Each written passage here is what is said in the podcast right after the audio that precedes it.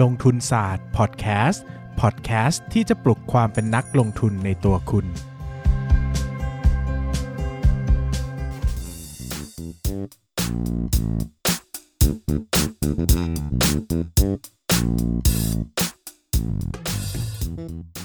สวัสดีครับ ยินดีต้อนรับเข้าสู่รายการลงทุนศาสตร์พอดแคสต์รายการที่จะชวนทุกคนมาพัฒนาความรู้ด้านการเงินและการลงทุนไปด้วยกัน วันนี้นะครับก็จะชวนทุกคนมาพูดคุยกันในเรื่องของ lead indicator อ่าหลายคนน่าจะไม่เคยได้ยินคำนี้มาก่อนหรือเปล่าห่วงเล็บนะครับ เพราะว่าจริงๆ แล้วคำว่า lead indicator เนี่ยเป็นคำที่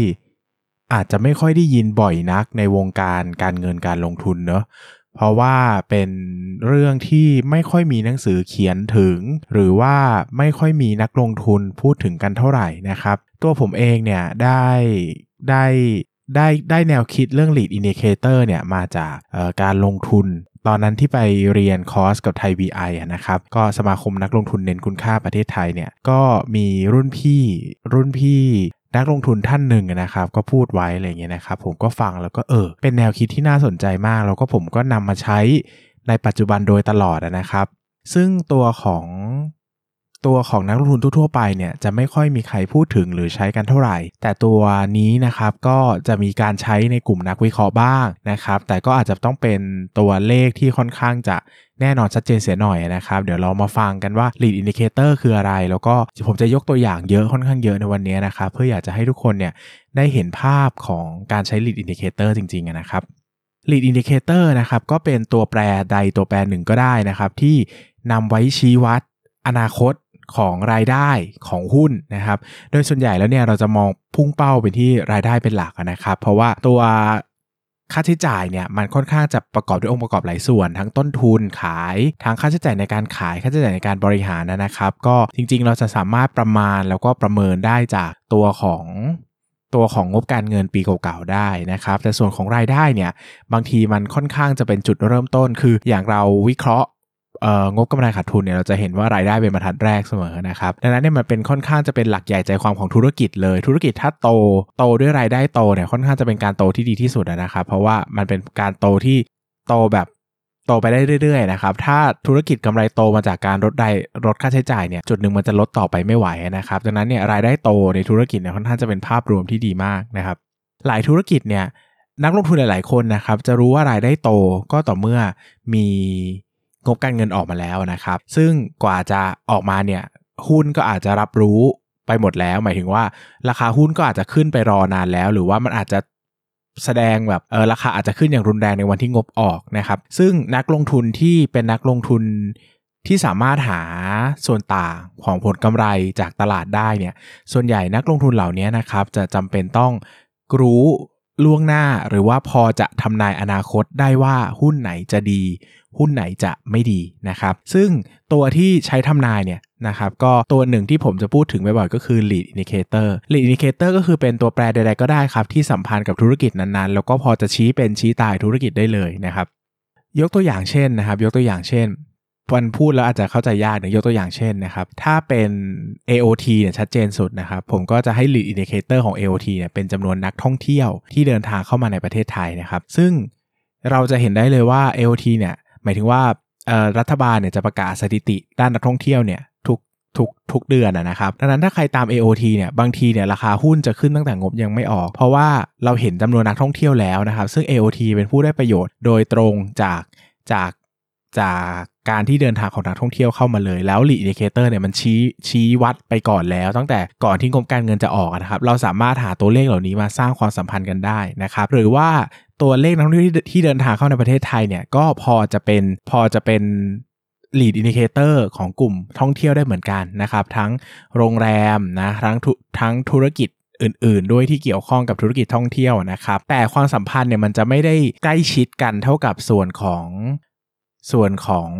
AOT ครับ เพราะ AOT เนี่ยรายได้โดยตรงเข้ามาจากนักท่องเที่ยวเนอะแต่ถ้าเป็นโรงแรมเนี่ยมันเป็นโดยอ้อมนะครับ หมายถึงว่าคนเข้ามาก็อาจจะซื้อบ้าง ใช้บ้าง อาจจะใช้โรงแรมนี้หรือใช้โรงแรมอื่นนะครับดังนั้นมันก็จะเป็น 2 ส่วนที่ประกอบกัน หรือว่าอย่าง BAFS นะครับ BAF ที่เป็นบริษัทเติมน้ำมันอากาศยานเนี่ยนะครับ ตัวเลขที่ชัดเจนมากที่สุดก็คือเที่ยวบินนะครับ ปริมาณเที่ยวบินที่ที่เดินทางเข้าออกประเทศไทย หรือว่าท่าอากาศยานที่เขาดูแลอยู่นะครับ ดังนั้นเนี่ยก็ตัวเลขพวกนี้มีความสัมพันธ์โดยตรงนะครับ ยกตัวอย่างให้เห็นภาพอีกอย่างเช่น ถ้าเป็นกลุ่มโรงแรมอาจจะดู RevPAR นะครับหรือว่ารายได้เฉลี่ยต่อห้องนะครับถ้าเป็นภาคเอ่อถ้าเป็นทีวีดิจิตอลนะครับเราอาจจะดูตัวเรตติ้งได้อ่าตัวเรตติ้งนะครับหรือว่าตัวค่าค่าโฆษณาเฉลี่ยต่อนาทีอย่างนี้นะครับ ถ้าเป็นธุรกิจ อุปโภคบริโภคขนาดใหญ่นะครับ อย่างเช่นค้าปลีกขนาดใหญ่ร้านอาหารขนาดใหญ่นะครับ เราอาจจะดูตัวเลขความเชื่อมั่นผู้บริโภคนะครับ GDP การเติมการเติบโตของภาค consumption ของประเทศประกอบด้วยนะครับ ตัวเลข GDP นะครับก็เป็นตัวเลข lead indicator หนึ่งที่ดีมากนะครับ โดยเฉพาะสำหรับอย่างยิ่งธุรกิจที่มีขนาดใหญ่พอสมควรแล้วนะครับ เช่น ธุรกิจ consumption ขนาดใหญ่หรือตัว GDP เนี่ยเป็นอีกหนึ่งตัวที่มีความสัมพันธ์สูงมาก ๆ กับ ตัวเลขของภาคธนาคารนะครับว่ากันว่ากำไรของภาคธนาคารเนี่ยโตตาม GDP เลยประมาณ 2 เท่าของ GDP นะครับสำหรับธนาคารขนาดใหญ่ ดังนั้นเนี่ยถ้าใครตามธนาคารเนี่ยก็ดูตัวเลข GDP นำมาก่อนได้เลยนะครับยิ่งถ้ามีตัวเลขใกล้ชิดอย่างเงี้ยเราก็จะเห็นภาพมากขึ้น หรือว่าส่วนต่างดอกเบี้ยอะไรพวกเนี้ยนะครับเอ่อ net interest margin อะไรอย่างเงี้ยนะครับก็พอจะเป็น lead indicator ของภาคธนาคารได้นะครับ เราสามารถดูได้ เราสามารถไปตรวจสอบแต่ละธุรกิจมันเยอะมากนะครับ ผมไม่สามารถพูดได้จนหมดอย่างตัวตัวอย่างเช่น ถ้าเป็นธุรกิจรับเหมาก่อสร้าง หรือว่าธุรกิจเอ่อธุธุรกิจอสังหาริมทรัพย์เพื่อขายเราอาจจะดู backlog อ่าถ้าเป็นธุรกิจอสังหาริมทรัพย์ให้เช่า เราอาจจะดูอัตราการเช่านะครับถ้าเป็นร้านค้าปลีกอาจจะดู same store sales growth หรืออัตราการเปิดสาขาใหม่ ถ้าเป็นธุรกิจอะไรอีกดีล่ะถ้าเป็นธุรกิจอย่าง ดอนเมือง tollway ดอนเมืองเนี่ยนะครับหมายถึงว่าทางด่วนเงี้ยเราจะดูเรื่องของจำนวนรถอ่าที่ที่ที่ขับผ่านใช้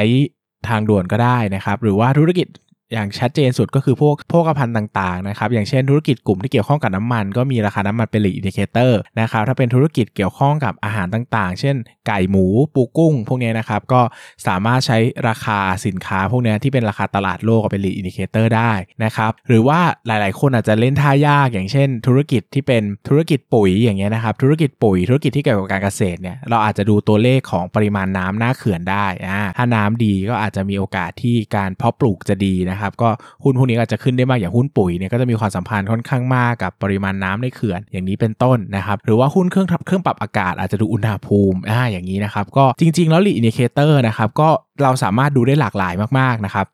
แต่สิ่งสำคัญเนี่ยคือต้องไม่หลอกตัวเอง คือ lead indicator หลายอย่างเนี่ยมันก็ไม่ได้เป็น lead indicator จริงๆนะครับ คือเราคิดไปเองว่ามันมีความสัมพันธ์แต่มันไม่ได้มีความสัมพันธ์หรอกนะครับ วิธีการดูนะครับก็ให้เอา lead indicator ย้อนหลังนะครับ แล้วก็เอาตัวของรายได้ย้อนหลังนะครับพยายามตัดเฉพาะส่วนที่มันเกี่ยวข้องจริงๆอะอ่า อย่างเช่นเรารู้สึกว่าอย่างบางธุรกิจอ่าสมมติผมยกตัวอย่าง RS อย่างเงี้ยนะครับ อย่าง RS เนี่ยมีทั้งส่วนที่เป็นค้าปลีก อ่าส่วนที่เป็น commerce พาณิชย์กับส่วนที่เป็นทีวีดิจิตอลใช่ไหมครับ ถ้าเราจะเอาเรตติ้งมาพลอตเทียบกับรายได้เนี่ยเราก็ควรจะพลอตเทียบกับรายได้ของ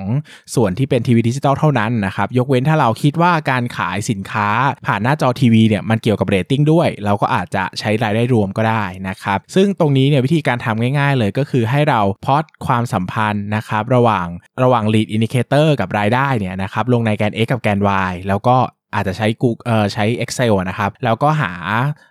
สัมประสิทธิ์ความสัมพันธ์นะครับว่ามันอยู่ในเกณฑ์สูงหรือเปล่า ถ้ามันสูงมากๆนะครับ อย่างผมเคยทำบางตัวเนี่ยเกินเกินเกิน 70%ขึ้นนะครับสำหรับผมก็ถือว่าค่อนข้างน่าเชื่อถือ ซึ่งอันนี้มันเป็นเรื่องของทางสถิติเนาะหมายถึงว่ามันมีความสัมพันธ์ระดับไหน แต่จริง ๆ แล้วมันคือการทำนายอนาคตนะครับ มันก็อาจจะไม่ได้ร้อยเปอร์เซ็นต์ถึงขั้นว่าโอ้โหต้องมากกว่า 99 จุดแบบ มากกว่า 95%อะไรเงี้ยหรือว่า 99%ผมว่าสำหรับผมนะเกิน 50%เกิน 70%เนี่ยผมก็รู้สึกว่าเฮ้ยตัวนี้เป็นเลขที่มีนัยสำคัญแล้วนะ เราก็สามารถดูเปรียบเทียบได้นะครับ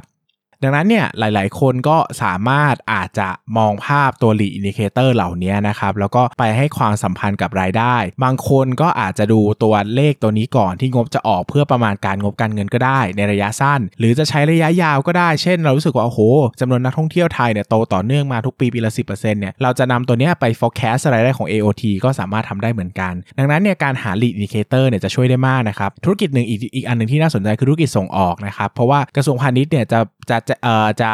บอกปริมาณส่งออกสินค้าเนี่ยประมาณทุกสิ้นเดือนนะครับ สามารถเข้าไปดูได้ว่าสมมติเราดูกลุ่มอิเล็กทรอนิกส์เราก็ไปดูว่าเออไตรมาสนี้เดือนนี้อิเล็กทรอนิกส์ส่งออกเยอะไหมแบบนี้ก็พอจะประมาณการได้ หรือว่ากลุ่มส่งออกในค่าเงินมีผลมากนะครับ เพราะว่ามันจะเกี่ยวข้องกับการ convert กำไรกลับมาเป็นค่าเงินบาทไทย ดังนั้นเนี่ยก็สามารถดูได้หลากหลายมากนะครับ lead indicator มีหลากหลายมาก พยายามเลือกตัวที่เราคิดว่ามันเหมาะสมกับธุรกิจจริง ๆ แน่นอนว่า lead indicator บางตัวก็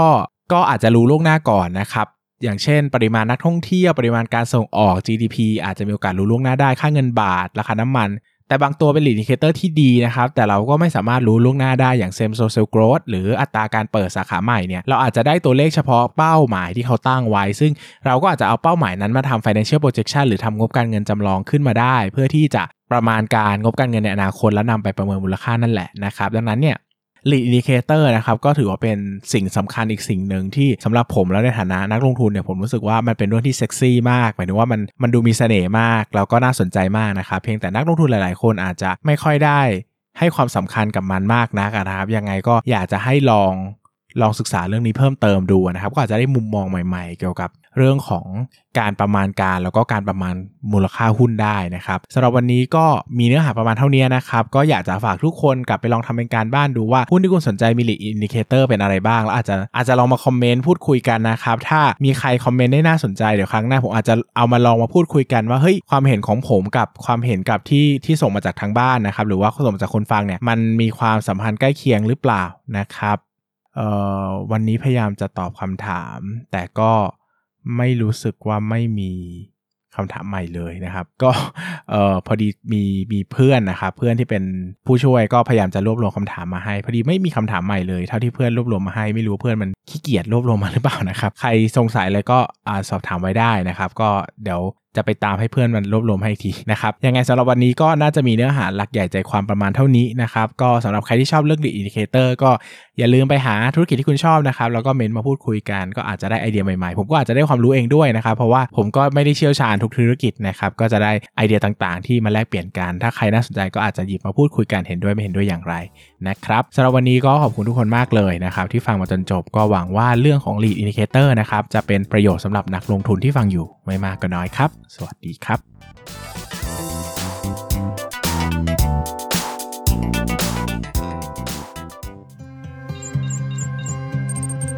อย่าลืมกดติดตามลงทุนศาสตร์ในช่องทางพอดแคสต์เพลเยอร์ที่คุณใช้ แล้วกลับมาปลุกความเป็นนักลงทุนกันใหม่ในลงทุนศาสตร์พอดแคสต์